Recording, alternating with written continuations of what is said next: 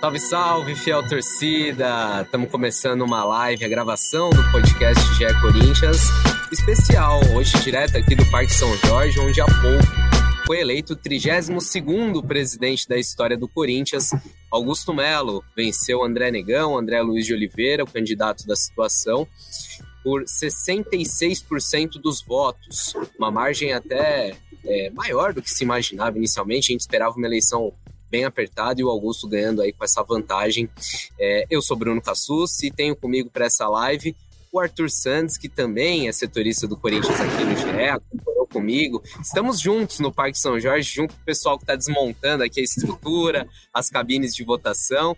E quem vai participar também com a gente é o Careca Bertaglia, nosso voz da torcida, é, que vai falar do sentimento, de como acompanhou à distância essa votação. É, e a gente também repercute um pouquinho, né? Bem, bem de leve, é, a derrota, a goleada, o vexame sofrido pelo Corinthians na última sexta-feira, perdeu para o Bahia por 5 a 1 na Neoquímica Arena. Mas vamos já começar a passar a bola, distribuir esse jogo. Eu trago para conversa o Arthur. Arthur, dia longo, né? Por onde a gente começa aí de, os detalhes dessa cobertura? Acho que a gente pode começar pelo fim, né? Momento da apuração, da comemoração do Augusto Melo, as primeiras palavras dele. É, traga aí seus destaques e vamos fazer a bola rolar. Um abraço. Legal, gente. Boa noite para quem está acompanhando a gente ao vivo. É realmente um dia longo e import bastante importante, né, para a história do Corinthians e, nesse, e, e, a definição desses próximos anos. É, a, lei, a, eleição do Augusto Melo aqui me chamou a atenção, vou começar por isso, Cassus, Careca, amigos, é, na a reação dos dois candidatos ainda durante barulhão aqui, mas a reação dos dois candidatos ainda durante a apuração, né? A gente viu é, o André Negão já bem tenso, assim, um aspecto bem, bem desanimado à medida que as urnas foram, é, o resultado das urnas foram, foram sendo lidos ali pela mesa da comissão eleitoral. E aí chegou em algum momento ali, a partir da quarta ou quinta urna, que já ficou claro que, que o Augusto seria eleito presidente do Corinthians. É, uma diferença de votos bastante grande, o Augusto Melo teve praticamente o dobro de votos. É, e aí põe fim nessa, nessa, nesses 16 anos, né? É do grupo da Renovação e Transparência, que estava à frente do clube. É, tudo isso bem simbólico, assim, depois de um, de um jogo contra o Bahia, que, né, uma goleada em casa, a gente vai falar um pouquinho disso também. É, acho que esses, esses dois atos, assim, um em seguida do outro, um na véspera do outro, acho que é bem simbólico também da temporada do Corinthians e desse fim de mandato é, um pouco melancólico, assim, do atual presidente do William Monteiro Alves. Vai ser uma, alguns dias, algumas semanas de mudança no Corinthians, a gente vai acompanhar de pertinho também. Né? É, imagino uma, uma mudança radical, porque é, mais do que o elenco, né? Acho que no, no, time de futebol a gente vai ter muitas mudanças, mas nos bastidores. Então, assessores, é, funcionários que estão aqui já há muito tempo, que são pessoas de confiança da gestão que estava no comando do Corinthians. A gente lembra, o Grupo Renovação e Transparência estava é, no poder do Corinthians desde 2007. Estava não, está, né? Porque até o fim do ano do Duílio tem mandato. Então são 16 anos no comando do Corinthians, é, conseguiram superar até o tempo que permaneceu do Alib. Do Alib ficou 14 anos na presidência. Aqui, lógico, teve alternância dos nomes na presidência, mas sempre desse mesmo grupo, que teve André Sanches, Mário Gobi, Roberto de Andrade, Duílio Monteiro Alves, é, e não conseguiu eleger o André Negão, o André Luiz de Oliveira, é, e também não conseguiu formar maioria no Conselho Deliberativo. A gente já pode até trazer essa informação. O Conselho Deliberativo do Corinthians ficou 4 a 4 quatro chapas da situação, quatro chapas da oposição. A chapa que tinha o craque Neto, é, ídolo do Corinthians, como um puxador de votos, como uma referência, não se elegeu. É, por outro lado, a chapa que tinha outro ex-jogador do Corinthians, o Birubiru, foi eleita. Também ficou fora aquela chapa formada por torcedores organizados, arquibancada 85, não conseguiu entrar no conselho, mas isso é, é tema para a gente desenvolver aí ao longo da nossa live, do nosso podcast. Vou te trazer para conversa, careca. Você ficou ligado aí no nosso feed, ficou acompanhando a distância a eleição ou deixou para ver só a hora que saiu o resultado? Como que foi esse seu sábado aí acompanhando o Coringão, amigo? Um abraço para você. É, vou te falar que depois de ontem, é, não tem sido um dia fácil aqui, né? Eu, para quem não sabe, eu estou no Rio de Janeiro, né? Participei ontem mais uma vez de um jogo do Corinthians no Premier, junto com o Charla Podcast, um projeto bem legal do Premier aqui.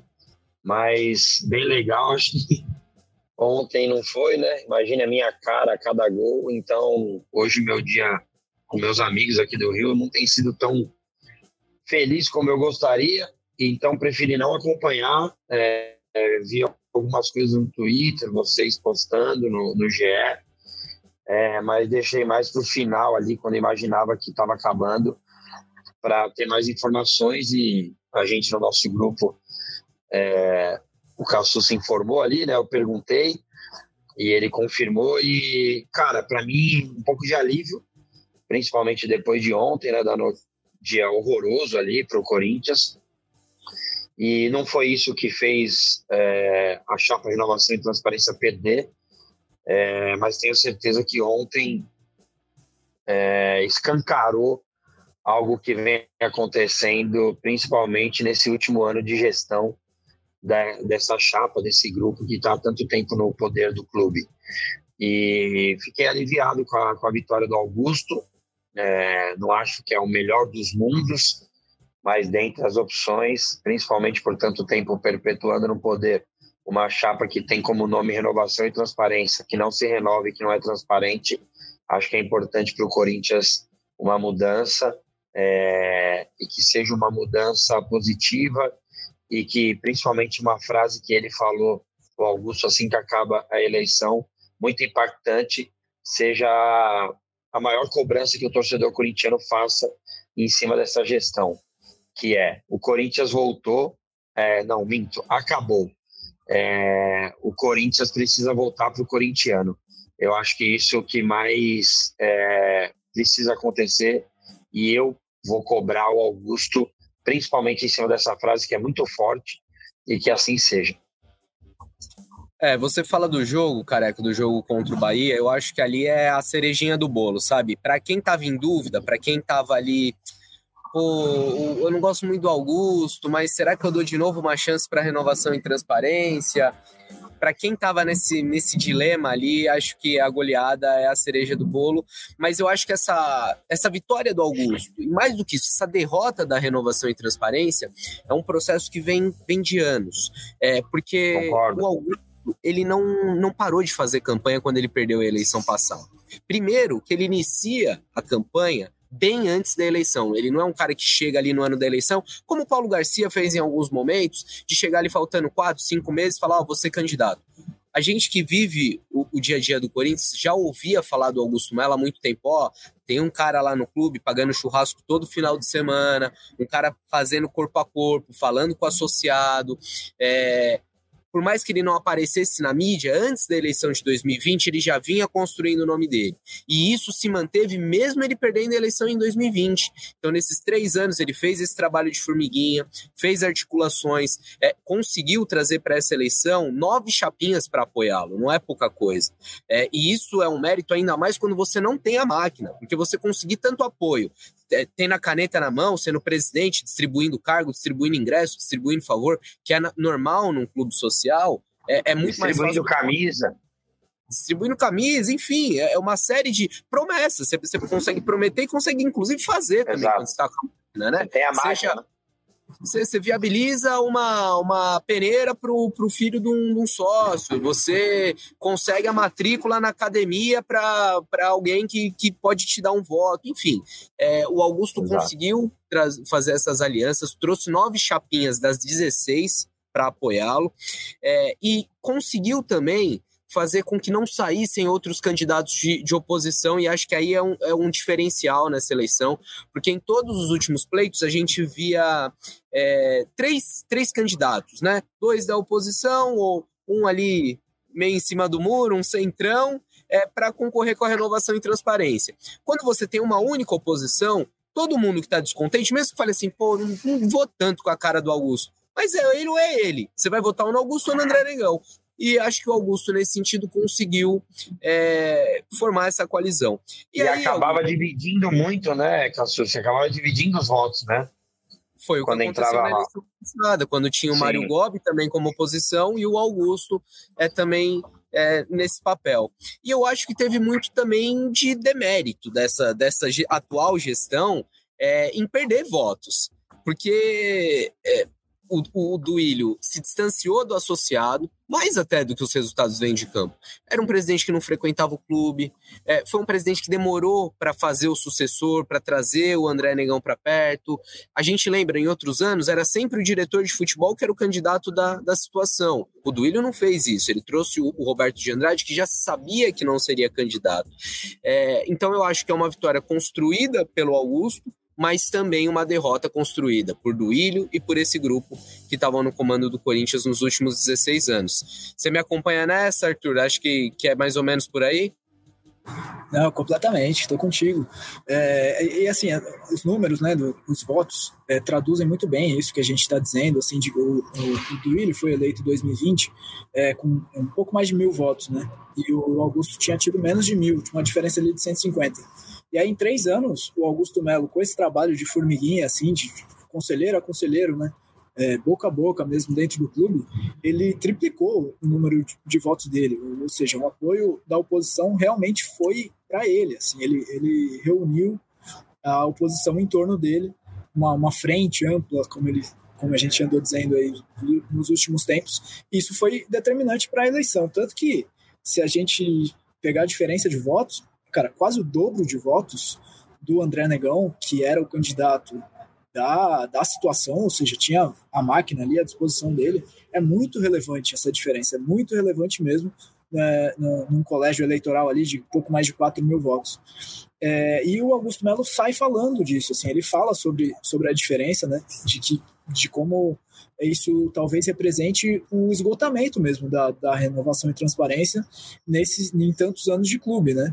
Ele diz que, que sentiu realmente o cansaço assim das pessoas, do associado, do torcedor, de como essa, essa gestão, essa sequência chegou a um momento que não tinha mais para onde ir e, e aí o Augusto cresceu é, se vendendo também como, é, como uma pessoa da, da mudança, como, como um cara de fora que, que chegaria para renovar o clube, ele, ele fala muito sobre choque de gestão, né?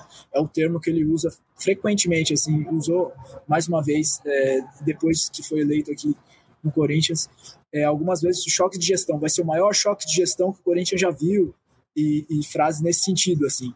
Eu acredito mesmo que, vai ser uma grande mudança, é, e aí agora o Corinthians entra num período de transição, né? É, mas o Augusto tem mesmo essa missão de, de mudar o Corinthians. Não vai ser fácil, né? A gente tem que pontuar isso também, não é porque um, um cara diferente foi eleito que ele vai mudar tudo de um dia para a noite. É, o Corinthians é um clube grande, exige bastante trabalho, assim, as coisas não são tão simples, não é futebol manager, é, mas é a missão dele e ele tem isso pela frente. E acho que ele consegue reunir pessoas capazes de fazer isso é, se, se, tomar as decisões certas, enfim, as nomeações de, de diretores e, e, daí por diante. Né? Arthur, Arthur e Cassu, se me permitam uma pergunta, vocês que estão aí. É, eu, eu, frequentei o clube no, nas últimas semanas, que no clube que eu sou sócio, a gente jogou contra o Corinthians Associativo e eu conversei com alguns caras aí, eles falaram, mano, nunca foi tão equilibrado. E a gente viu que não foi equilibrado. É, vocês sentiram uma surpresa geral aí? Alguém já imaginava esse atropelo? Porque eu não tinha essa noção de, do dobro de, de votos. É, foi uma surpresa para quem estava aí? É que a gente estando aqui é, e não, não tendo acesso a pesquisas, a, a dados realmente, eu, eu acho que é muito leviano, seria muito leviano se a gente, durante a votação, ficasse trazendo isso, trazendo esse tipo de informação, esse tipo de comentário. É, mas desde a manhã, eu cheguei aqui antes das urnas abrirem. Desde a manhã eu já ouvi assim: é, os caras estão muito na frente. Porque quem conhece a política do clube sabe pelas pessoas, pela camiseta que está vestindo, tem ideia de como tá a coisa. E desde muito cedo ficou claro que a, o Augusto tinha vantagem é, e já se imaginava que essa vantagem existia por tudo que, pelo ambiente do clube nas últimas semanas, pelo resultado do jogo de sexta-feira, mas pelo que se viu nas primeiras horas, porque logo pela manhã que teve um grande fluxo de eleitores, um grande fluxo de, de sócios. Foi quando esse ginásio aqui atrás de mim ficou lotado. E nesse momento em que, que tinha mais gente, é, era visível que o Augusto estava na frente. É, você via mais gente indo na direção do Augusto, porque os dois candidatos ficaram, eu vou até mostrar, ó, bem nesse, nesse local aqui, que é a entrada do ginásio, eles ficavam ali recebendo sócios. E os sócios que iam até o Augusto eram muito, é, uma quantidade muito maior do que os que iam até o André então, é, então, isso já foi se desenhando. Mas mesmo nas últimas semanas, é, faltando duas semanas, a gente vê assim, pô, se a eleição for hoje, o Augusto leva. É, e isso é, é, lógico que depois algumas pessoas tentam vender uma ideia, não, estamos chegando, estamos subindo. É, mas... é porque teve a história da Caixa, né? E isso poderia ter um peso. Sim. A, a história da quitação do estádio, né? E, Sim. e uma campanha mais intensa, mais um corpo a corpo, talvez o Andrés tentando aparecer um pouco mais, dando entrevistas, mas a gente. O Duílio fez sabatina, né, gente? É, a gente já, já percebia que mesmo com essas iniciativas já havia um pessimismo do, do grupo da, da situação. Agora, Careca, o que eu queria te perguntar, o, o, Arthur falou dessa expectativa de mudança, da grande quantidade de votos em cima do Augusto, e tudo isso gera muita expectativa. É um presidente que vai assumir com muita expectativa. Eu vi ele saindo aqui do clube no, nos braços da torcida, subiu na grade, acenou, a, a torcida organizada estava com ele, então é um cara que chega com muito apoio, mas esse apoio vai durar enquanto no começo, né? Se, e se ele, ele fizer o que a torcida espera, se ele apresentar ações que agradem o torcedor corintiano. É, da Sim. sua parte, careca, é, quais são suas maiores expectativas? O que, que você acha que tem que ser prioritário? O que, que você espera é, dessa gestão do Augusto? Cara, eu acho que assim, é, eu vejo a eleição do Corinthians como o, can, o pessoal cansado da renovação e transparência. É, não acho que o Augusto Melo é o cara mais preparado do mundo, é, mesmo porque nas entrevistas que eu vi não senti todo essa, esse preparo, mas acho que o pessoal já não aguentava mais é, renovação e transparência. O que eu mais gostaria de mudança era, sim, um pensamento do voto ao fiel torcedor. Acho que isso é muito importante. É, a gente está falando de uma porcentagem muito pequena mas você falar em, em 35 milhões de torcedores do Corinthians espalhados pelo mundo, é, 4 mil pessoas votarem, é, é, muito pouco, é um pedaço muito pequeno. 0, e acho que isso é algo. 001, cara. É, vários 00,1. E, e acho que isso é preciso mudar. É, é preciso mudar, e eu tenho certeza do que eu estou falando, que a base do Corinthians está sucateada, está ficando para trás é, porque eu conheço gente que trabalha né, né, nessa categoria em outros clubes e me falam isso. Acho que isso é um, algo que precisa ser mudado e principalmente o futebol ser mais profissional. É, não ser uma coisa de contratar aquele ex, aquele. O Corinthians vive no, de férias com ex, cara. Então, acho que isso precisa ser profissional, né? precisa ter uma, uma análise de desempenho, um voltar a ser forte, o Corinthians a lapidar bons nomes. A gente tem visto aí é, o Eduardo do Botafogo, que estava escondido, o Paulinho do Vasco, o volante. É, a gente vê ontem o tal do Cauli do Bahia, que estava no Ludogorets, mesmo clube que estava o Jonathan Cafu. Será que foi feita uma análise de quem era o Jonathan Cafu e quem era o, a idade, tempo de contrato, voltando de lesão ou não. Eu acho que o Corinthians precisa voltar a ser forte nisso.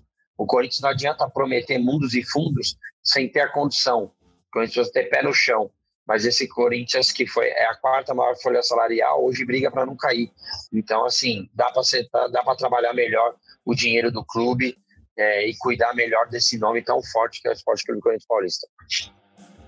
É isso, cara. Aqui a gente viu durante a campanha o Augusto fazendo propostas bem ousadas, né? Para não dizer mirabolantes, como construir um shopping, construir um hotel. É... Eu, mais até do que discutir a viabilidade dessas propostas, acho que a gente tem que discutir a, a urgência, a necessidade, né? A gente eu acho que o Corinthians tem uma série de outros desafios é, e até de obras, né? Já que eu falei da, dessas construções, para fazer. Há quanto tempo a gente ouve que o, que o Corinthians vai construir o alojamento da base e não isso não sai do papel? É, isso não é um acessório, não é um luxo para o garoto da base, isso é um diferencial, porque tem um alojamento amplo, um alojamento confortável, que abrigue mais atletas, você consegue trazer atletas de outro estado, você consegue seduzir, você tem um poder de sedução maior para sua base. Tudo isso faz diferença, né, na frente.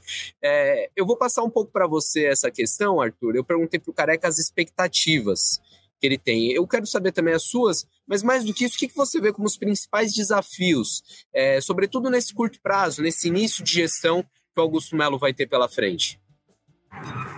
É, não, você está perfeito quando você fala do alojamento da base, isso é uma obrigação, é, aliás, uma obrigação né, com, com, tempo de validade que já se esgotou há, há, vários anos. Assim, não tem cabimento um clube do tamanho do Corinthians não ter um alojamento é, para jogadores de categorias de base. Mas para além disso, né, das necessidades mais urgentes também, é, obviamente o desafio é montar um time competitivo para o ano que vem. Eu estou contigo no sentido de que o Augusto tem promessas bastante ousadas para o futebol. Quando ele disse que no ano que vem o Corinthians vai brigar por todos os títulos, eu acho isso extremamente ousado. Assim, é, acho que vai demandar um trabalho gigantesco né, né, em janela de transferências, montagem de elenco, é, na transição do, de um mandato de uma, de uma diretoria para outra, para o Corinthians ser de fato competitivo no ano que vem. Se a gente pensar, pensar na lógica, o Corinthians hoje está não é, não está entre os times competitivos do Brasil. O Corinthians está brigando para não cair no Brasileirão. É, e aí, como é que você muda tudo isso de um, de um ano para outro? É difícil, é uma promessa bem ousada. Acho que essa é a necessidade é, urgente. assim. É, para além disso, comissão técnica, ele disse que vai sentar com o Mano Menezes, vai apresentar o projeto que ele pensa para os próximos três anos mas já deixou entender que o Mano Menezes fica assim, de fato não teria cabimento se ele mudar de novo um técnico é, numa virada de ano. Tudo isso, obviamente, considerando que o Corinthians permanece na Série A, né? Isso também é um fator é, preponderante. É, e daí para frente é isso. Assim, quando você monta uma, o futebol é a parte de tudo, né? Ainda tem as frentes de, de, de finanças, administração de clube social, o marketing que ele que ele disse que vai ser agressivo, é, eu acho que fora do futebol, os desafios do Augusto Melo, eles são menos, é, eles são menos desgastantes, vamos dizer, eles são menores, vamos dizer assim, porque o, nessa parte, essa gestão do Duílio, ela não foi ruim. O Corinthians arrecada quase um bilhão de reais é, esse ano, por exemplo é, marketing, finanças, essas coisas, é, na verdade, o ponto positivo da gestão do Duílio. O ponto negativo está no futebol, e aí eu acho que o desafio maior do Augusto é justamente no futebol, porque é aí que a distância para os concorrentes é maior. Né? Você vai ter que alcançar Flamengo, Palmeiras, Atlético Mineiro, São Paulo, Bragantino, e aí o Corinthians vai ter que dar um salto. Eu não sei se esse salto vai ser em 2024. Acho muito difícil. Acho que vai exigir bastante trabalho nessa virada de ano, nesse começo de mandato do Augusto. Mas vamos ver. Acho que cabe o voto de confiança também. Cara novo chegando, vamos ver como é que vai ser. É bom demais. A gente está fechando o Parque São Jorge literalmente, galera, porque eh, vocês viram aí gente aparecendo atrás do, do Arthur, é a galera desmontando o clube, ó. Vou até, vou até pegar meu notebook e levantar aqui, ó, já não tem ninguém absolutamente ninguém, só o pessoal realmente da desmontagem, da limpeza, é, mas ainda temos assuntos importantes para passar aqui. Vou tentar trazer informação também para quem ouve o nosso podcast, para quem está acompanhando a gente na live. Já temos dois diretores anunciados pelo Augusto Melo: diretor financeiro, Rosala Santoro, é, que é parte do movimento Corinthians Grande, é, vai cuidar das finanças do clube, e também foi anunciado o diretor de marketing, Sérgio Moura. É, inclusive, temos expectativa aí de nos próximos dias fazermos uma entrevista, trazermos a, palavra, as ideias desses dois novos diretores do Corinthians. É, o Augusto falou que estava de olho no mercado, mas que ainda não tinha aberto negociação com nenhum executivo de futebol, mas que ele quer ter alguém de mercado, é, que ele vai em busca disso nos próximos dias, já vai começar negociações, é, indicou que vai buscar um profissional que está empregado. Muito se falou a respeito do Rodrigo Caetano, profissional que está no Atlético Mineiro.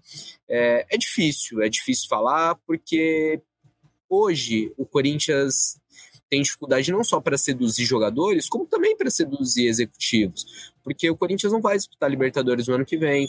O Corinthians ainda enfrenta dificuldades financeiras, por mais que tenha que se reconhecer é, que durante a gestão do Duírio houve uma redução do endividamento, houve um trabalho de saneamento do clube.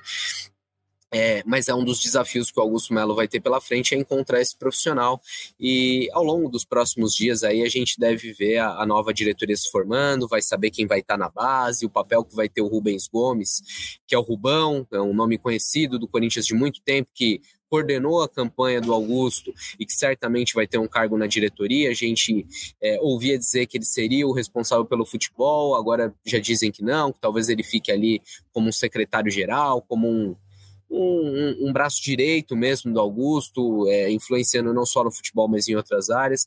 Enfim, tudo isso são questões para a gente é, entender melhor nos próximos dias.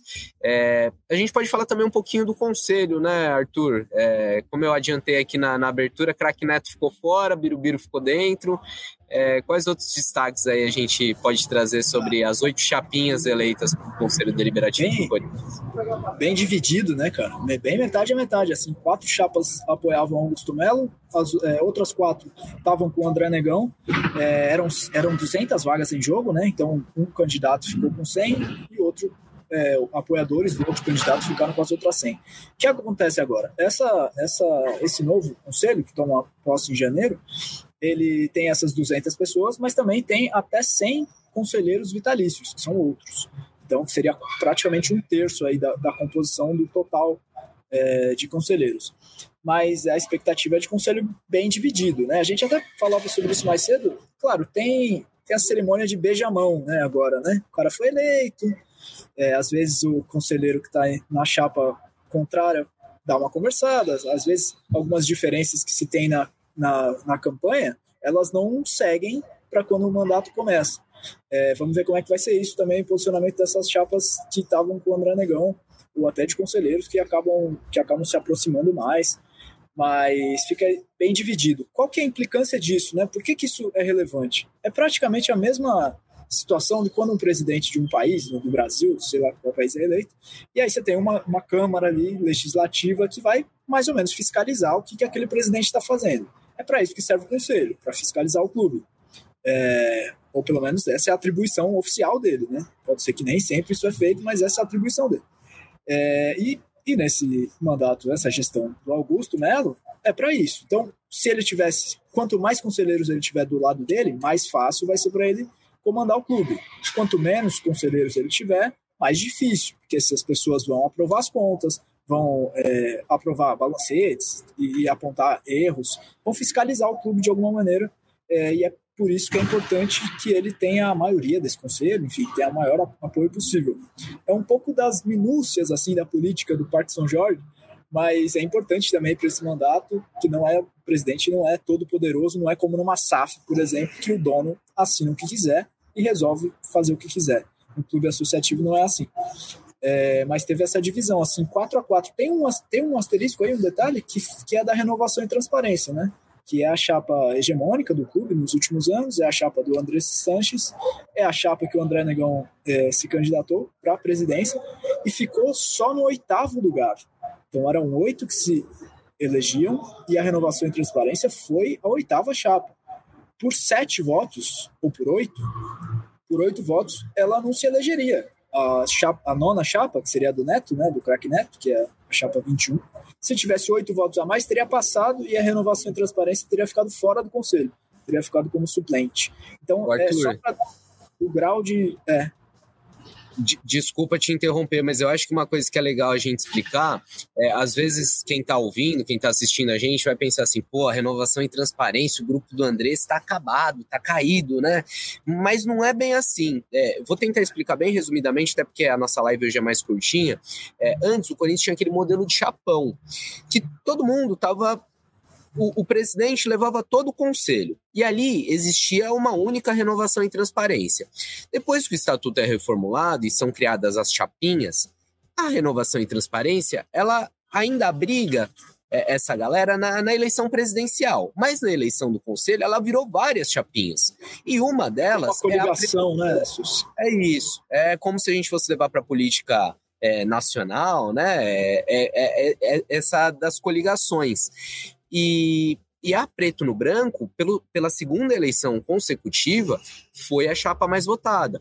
É a chapa, por exemplo, que tem o irmão do Duírio Monteiro Alves, presidente do Corinthians, que tem é, pessoas que já foram diretores do clube. Aqui eu falo do é, do Edu, que foi diretor de, de futebol, né, diretor adjunto, é, Dr. Calil, que foi vice-presidente, é, figuras conhecidas até da, da atual é, gestão estão nessa chapa, que é a chapa principal da situação, que mais uma vez ganhou. E como você contou, é, 4 a 4 Então vai ser bem difícil é, para Augusto. Se ele sair um pouquinho da linha, vai ter dificuldade. E o fiel da balança acabam sendo os conselheiros é, vitalícios, que não precisam se eleger, eles são aproximadamente 100, eu não tenho o número exato agora.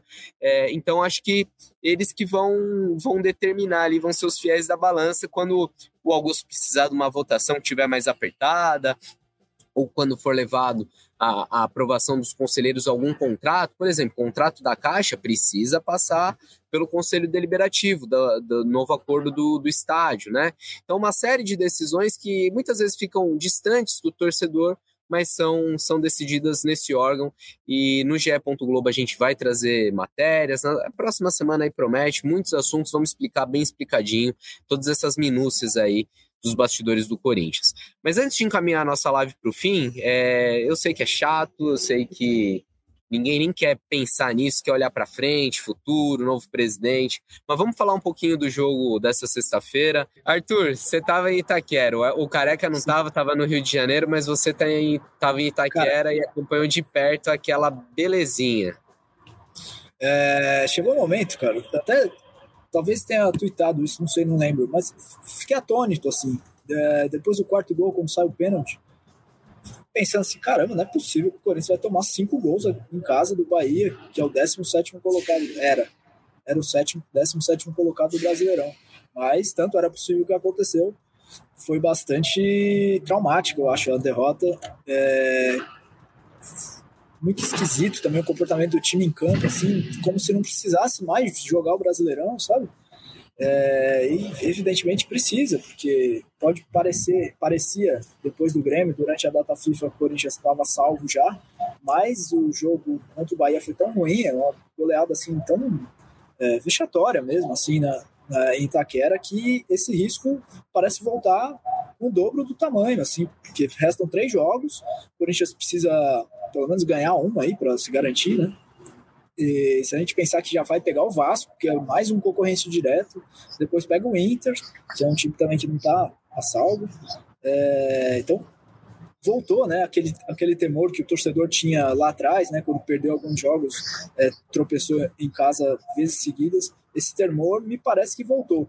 Não sei que, se o Careca ainda está temendo rebaixamento ou não, vai falar pra gente, mas me parece que a impressão é essa, assim, volta o alerta, é, vai ter que remar um pouquinho mais de novo, o ano não acabou não, longe disso, o Corinthians precisa abrir o olho. Vasco fora, terça-feira, Inter em casa no sábado, e depois encerra o brasileiro é, contra o Curitiba, já rebaixado, no Couto Pereira. Careca, o que, que você tem a dizer sobre Bora o que aconteceu sexta-feira na, Cara, na Neoquímica Arena? Primeiro, um vexame muito grande, né?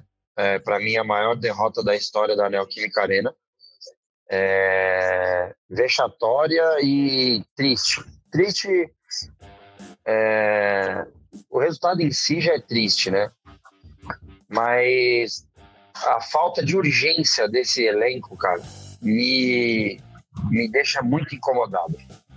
É, o Corinthians venceu o jogo contra o Grêmio que ninguém imaginava antes do jogo, que ninguém imaginava menos ainda aos nove minutos, quando o Corinthians jogava um jogador a menos contra um candidato ao título. O Corinthians venceu o Grêmio. É, e a gente falou aqui na live que o Corinthians teria uma. O principal, além dos pontos, claro que os pontos são a maior conquista né, daquele, daquele jogo, o Corinthians teria paz na, na data FIFA. Só que o Corinthians usou muito mal a paz e os treinos, pelo visto, né? É, claro que o Mano Menezes é capacitado, né?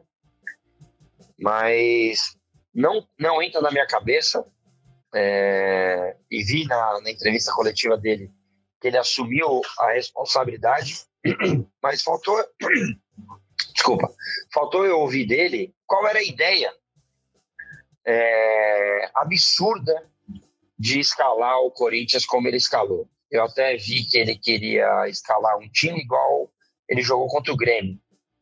Só que o Grêmio fora de casa, o Bahia em casa. O Corinthians jogou com a formação que ele queria oito minutos. Que ele elogiou os oito minutos. E aí que vem minha preocupação. Ele se baseou por esses oito minutos, 11 contra 11, para achar que seria a melhor escalação? Será que não era melhor aproveitar o seu momento, faltando quatro jogos, para sair dessa situação incômoda, que deixa o torcedor triste, que deixa o, torcedor inseguro, para não é, pressionar o Bahia lá em cima, colocar atacantes mesmo? Se você colocar na ponta do. Mesmo ele fazendo gols, eu vou dar uma criticada nele lá no, no final dessa frase. O Corinthians entrou ontem com três zagueiros, um deles o Fábio Santos Jogou quantas vezes nessa posição? Duas? Três vezes no ano? Daí ele colocou o Matheus Bidu, só dois atacantes, um que vive um momento ruim e o outro Romero, que nunca foi a principal característica dele ser atacante. A principal característica do Romero era ajudar o lateral. Ele fazia uma função ou outra ali na frente, era importante, mas ele não era um atacante, aquele que pisa na área, que faz um monte de gol. Ah, mas ele foi artilheiro da Arena. Quantos jogos ele teve que fazer? Então a escalação do Corinthians levava o Corinthians para não pressionar o Bahia, para não se impor contra o Bahia num jogo em casa com 40 mil pessoas podendo acabar o nosso ano. Cadê o senso de urgência disso? Cara, eu vi uma cena ontem, é, ainda o Corinthians perdia de 1 a 0 até postei ela no meu Twitter. Mano Menezes, Matheus Donelli, Wesley, Pedro, gargalhando no, no, no, banco de reserva do Corinthians, tomando um atropelo do Bahia em casa. Vocês estão rindo do quê? Cara, do que vocês estão rindo? Eu falei, eu falei isso na live e falei isso com vários amigos corintianos que vinham resenhar, né? E aí, você acha que tem risco? Você acha que cai? Eu falava, cara, eu acho que o Corinthians não tem time, não tem elenco tão fraco, tão ruim quanto alguns dos concorrentes lá. Só que o Santos percebeu já umas 20 rodadas que a briga dele é para não cair. O Vasco se ligou disso lá atrás. E tá todo mundo com a faca aqui no dente, tá todo mundo mordendo e todo é jogo isso, é uma todo jogo é uma final. Aí o Corinthians vai jogar com o Bahia, que tá na zona de rebaixamento, é o jogo para se livrar. Em casa, tá perdendo de 1 a 0 e os caras estão dando risada no banco de reservas? Meu Deus! Mano, isso me incomodou. me incomodou de um jeito absurdo. Aí o Corinthians toma o segundo gol. Olha o segundo gol do Bahia, um golaço. Até citei o nome dele aqui já na live. Mas, meu Deus do céu, que espaço! Por quê? Porque esse time, ele não, ele não sabia como defender, porra. Ele não sabia como defender. O Corinthians tomou um baile do Bahia. O Corinthians tomou um baile do Bahia. O, daí nós vamos entrar na questão, para mim, um pênalti absurdo ter dado o terceiro, o terceiro gol ali, o pênalti do Bahia. É, cara, é aquilo que a gente fala de arbitragem, assim, no VAR tudo vai ser pênalti. Só que não dá nem para reclamar, né? Como que eu vou falar isso? O Corinthians tomou de cinco do Bahia e eu não sei não se não foi pouco. O gol do Bahia foi, o gol do Corinthians foi um achado porque o Bahia foi sair jogando e a bola sobrou no pé do Renato Augusto ali, que tem muita qualidade, meteu no ângulo. É...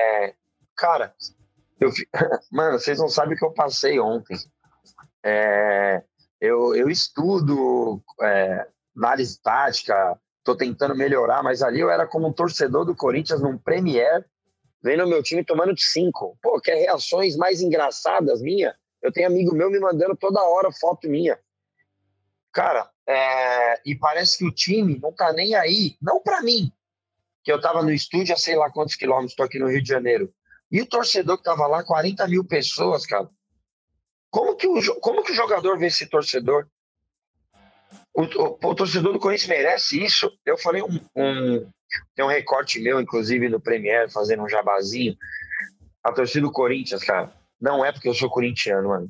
Vocês cobrem o Corinthians. Eu tô com um amigo meu aqui, vascaíno, um botafoguense. Falei para eles aqui. É, eu nunca vi uma torcida do Corinthians, eu nunca vi uma torcida fazer o que a torcida do Corinthians fez. Ontem estava é, 4 a 1 pro Bahia, 38 do segundo tempo, pênalti pro Bahia. para fazer 5 a 1 e o Corinthians, a torcida do Corinthians cantando a plenos pulmões o hino do clube. Cara, ninguém vai fazer isso. E se essa torcida não merece o respeito dos seus jogadores, que, do mesmo jeito que eu falava isso como positivo, Cássio, Fagner, Gil, Renato Augusto, é, Romero, é, esses caras, Fábio Santos, não sei se eu estou esquecendo de algum outro, acho que Maicon, podemos falar isso do o melhor momento da vida deles foram no Corinthians. Eles fizeram por onde, eles mereceram chegar à seleção brasileira, mas foi através do Corinthians. Eu não estou falando que esses caras não correram ou deixaram de correr, porque eu vou citar também esses moleques da base que estavam lá dando risada. Vocês querem mais caras identificados com o clube que esses? E esses não estão nem aí pro torcedor, cara. Eu me senti ontem desrespeitado, triste. Mano, foi difícil dormir, é, porque eles se colocaram numa situação que agora a pressão é muito grande. O Vasco está empatando agora com o Atlético Paranaense. O Vasco, na próxima rodada, pega o Corinthians em São Januário. Se o Vasco ganhar do Corinthians, que é absolutamente normal, o Vasco joga mais que o Corinthians, e não é de hoje, algumas rodadas, o Corinthians é ultrapassado pelo Vasco. Eu vou ter que torcer para todos os times perderem, para o Inter perder, para o Santos perder, para o Goiás ganhar do Cruzeiro. Eu vou ter que ficar torcendo para tudo isso, porque o time não entendeu o senso de urgência e jogou um jogo como se não jogasse, como se fosse um jogo de terceira rodada. O e goleiro do Bahia não, não fez nenhuma né, defesa careca, Tomar cinco do Bahia em casa. Pô, não, Cassucci, eu não tô, juro por Deus, irmão. Rodada já não valendo nada, juro, né? Juro por Deus, o 5 a 1 é só a facada girando. Mas a facada já tinha sido dada se fosse 2 a 1 com um time apático e morto como foi ontem. É inadmissível. É inadmissível o torcedor olhar o time e não se sentir representado no Corinthians, cara. O Corinthians. O Corinthians que será que ainda é o time do povo? O time que não é respeitado pelo seu diretor, pelo seu pre, pelo presidente, pelo treinador, estava rindo, pelos moleques da base que cresceram aqui e hoje tem uma oportunidade de jogar no Corinthians. Quantos moleques queriam ter uma oportunidade de jogar no Corinthians? Os que talvez estavam na arquibancada ontem e nunca tiveram uma oportunidade. Para estar tá rindo, o Corinthians brigando para não cair, perdendo de 1 a 0 do Bahia, tomando um amasso, e eles estão rindo do quê? Eu senti uma falta de urgência, uma falta de respeito com o torcedor muito grande. Em nenhum momento eu vi o Corinthians reagir, o Corinthians tentar alguma coisa. Até as trocas do Mano Menezes foram ruins. Tirando a, besteira que ele fez, que ele tentou consertar com 20 minutos, as outras foram seis por meia dúzia. Ele tirou o Yuri e colocou outro centroavante. Ele tirou o Juliano colocou o Matheus Araújo. Ele não fez nada de diferente para tipo, mano, vamos jogar a bola na área. Vamos ser o Paquim, vamos ser o Corinthians dos anos 90, vamos cruzar a bola na área e tentar uma pressão, alguma coisa. Nada. O Corinthians não fez nada, o Bahia comandou o jogo e tirou o pé. Porque se fosse para ter mais gols, seria muito mais pro lado do Bahia. E isso é inadmissível no Corinthians. Eu falei uma vez uma frase aqui, se eu não me engano, foi Corinthians e Cuiabá no ano passado. Perder ou ganhar é do jogo. Não competir no Corinthians é inadmissível é inadmissível e ontem esses caras fizeram isso. Não competiram, assistiram o time jogar e o Corinthians foi amassado em casa, uma das piores derrotas da história da Arena, se não for a pior. É, é extremamente válido e compreensível é, esse desabafo do Careca. Acho que é muito do que sente o torcedor corintiano nesse sábado, mas pelo menos com a esperança renovada, eu acho, com uma expectativa de mudança. É, que vai mudar é fato. Agora a gente vai ver se vai mudar para melhor, para pior. Nem toda mudança é para melhor, né?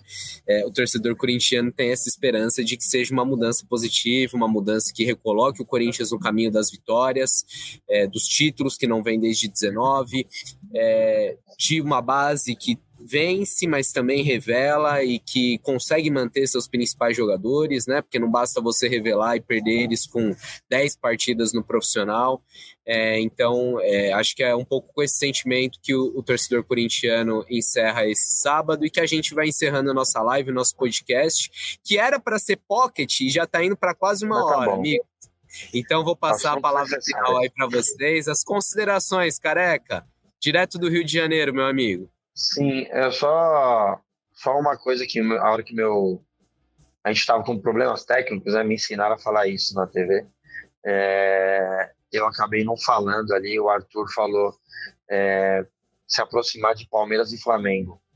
Cara, eu acho que é um passo de cada vez. Infelizmente, hoje nós temos que se aproximar de Atlético Paranaense, nós temos que se aproximar de Cuiabá, nós temos que se aproximar Fortaleza. de times que estão organizados. Fortaleza. É, hoje acho que isso já seria um grande salto e principalmente ser competitivo. É, brinquei algumas vezes aqui, talvez o São Marcos palmeirense, o Ademir da Guia não faria uma administração tão ruim como foi a desse ano, muito bagunçada, sem ideias é, de jogo, mudando de, de uma proposta de 2 milhões para um português que arrumou um problema com a sogra para depois economizar 80% disso e contratar um treinador que era é, analista de desempenho. Então, acho que a principal mudança tem que ser essa: subir um ou dois degraus. Não adianta querer mirar lá em cima, se hoje nós estamos muito mais para baixo e tem muita gente entre lá em cima e a gente. Bem demais, careca. Arthur, suas considerações, meu amigo. É, eu, eu tô na linha de vocês. Acho que não teve, não teve nenhuma discordância nesse episódio. Assim, pô, derrota pro Bahia, assim, uma coisa bizarra, assim, até incompreensível. É, ilustrativa também da, da fase do clube e de como esse fim de ano tem que ser levado com seriedade, porque o rebaixamento para o Corinthians esse ano, sinceramente, seria uma tragédia. Não consigo nem usar os adjetivos certos aqui para dizer quão trágico seria. Mas ainda supondo né, que o Corinthians permaneça, fica aí os desafios que a gente citou já para o Augusto Melo, como a gente falou, ele tem é, propostas muito ousadas. É, tomara né, que ele consiga colocar em prática pelo menos boa parte desse, desse projeto que ele, que ele diz ter. É, acho que é um trabalho longo, vai demandar paciência mesmo. Eu estou com careca, acho que tem que ser um passo de cada vez. É, lógico, o clube tem que ter ambição, mas também tem que ter a cabeça num lugar, não pode fazer besteira, porque qualquer é, né, o dinheiro a mais, dívida a mais, investimentos demais, você pode botar a perder é, muito mais do que uma temporada só. Então é, é uma situação delicada, o Corinthians vai precisar pensar bem aí, e o Augusto tem essa missão de, de nos próximos anos tentar entregar o clube para o sucessor dele em condições melhores do que ele recebe atualmente. É isso. E a gente vai seguir acompanhando, noticiando, fiscalizando, como fizemos ao longo dos últimos anos, como faremos com essa diretoria. É, faz parte e o torcedor corintiano já está acostumado, por isso que nos acompanha sempre, é, nos dá esse voto de confiança. Hoje a gente viu o tamanho da audiência que foi na nossa cobertura aqui das eleições e, e agradecemos por isso. Agradecemos também quem ouviu o nosso podcast até agora, quem acompanhou a live até o fim. É, Para quem pegou pela metade, ele fica disponível no YouTube. A gente também deixa alguns cortes na página do Corinthians no GE e você pode ouvir em podcast no seu tocador favorito. Por isso, já assina também o nosso podcast e aí sempre que tiver um episódio novo, você recebe notificação. Aí pode ser no Spotify, no Deezer, no Apple Podcasts, no seu tocador preferido. Eu sou Bruno Cassucci, vou encerrando por aqui. Obrigado a quem nos acompanhou. Na semana que vem tem mais para a gente repercutir o jogão contra o Vasco, jogo importante para o Corinthians. É, bom trabalho aí no Rio de Janeiro, bom trabalho aqui no Parque São Jorge, Arthur. Um abração careca, valeu, vai Corinthians e até a próxima. Um abraço. Valeu, um abraço, amigos.